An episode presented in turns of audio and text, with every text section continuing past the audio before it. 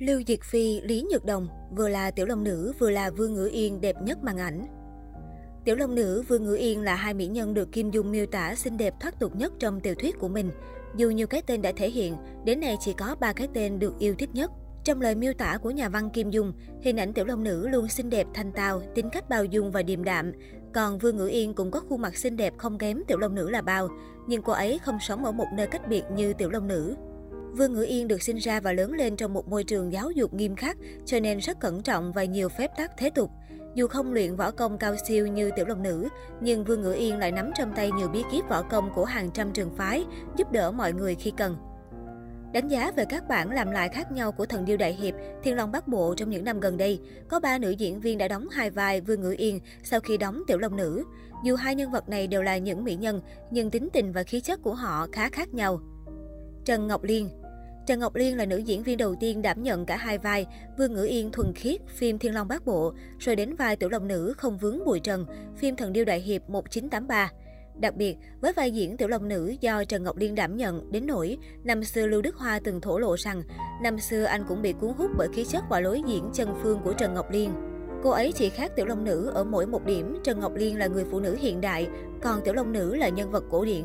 Năm xưa đóng phim chung, tôi cảm thấy cô ấy thân thiết như bạn gái của mình vậy. Về nhà rồi tôi vẫn cứ vương vấn mãi hình bóng ấy. Lưu Đức Hoa từng nói. Không riêng gì Lưu Đức Hoa, chính cha đẻ của những quyển tiểu thuyết đình đám này Kim Dung cũng phải từng công nhận rằng Trần Ngọc Liên là tiểu long nữ chân thật và gần với nguyên tắc nhất. Nếu Trần Ngọc Liên đã thể hiện một tiểu long nữ dịu dàng, ngây thơ, có chút bí ẩn, thì ở vai diễn Vương Ngữ Yên Thiên Long Bát Bộ, cô ấy lại có phần phong trần hơn một chút. Nhưng người đẹp họ Trần vẫn truyền tải trọn vẹn hình ảnh một tiểu thư khuê khác, pha lẫn nét trầm buồn. Đến cuối nhà văn Kim Dung cũng rất hài lòng với Vương Ngữ Yên do Trần Ngọc Liên thể hiện. Lý Nhược Đồng Tiểu Long Nữ do Lý Nhược Đồng đóng có lẽ là phiên bản kinh điển nhất. Trong Thần Điêu Đại Hiệp năm 1995, Lý Nhược Đồng đã khắc họa rất tốt sự phiêu diêu lạnh lùng của nhân vật Tiểu Long Nữ.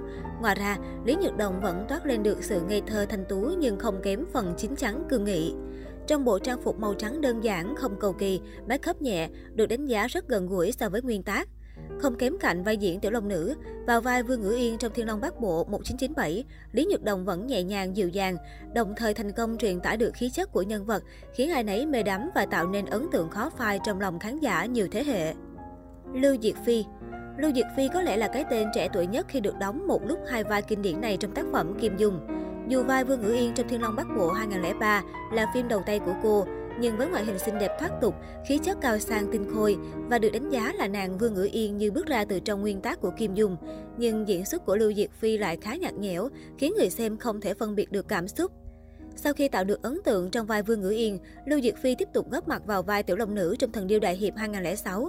Không cần trang điểm cầu kỳ, lông mày và môi không make up, không hoa tai, nhưng hình ảnh tiểu long nữ của Lưu Diệt Phi phải khiến mọi người công nhận rằng cô sinh ra để hóa thân thành vai diễn này.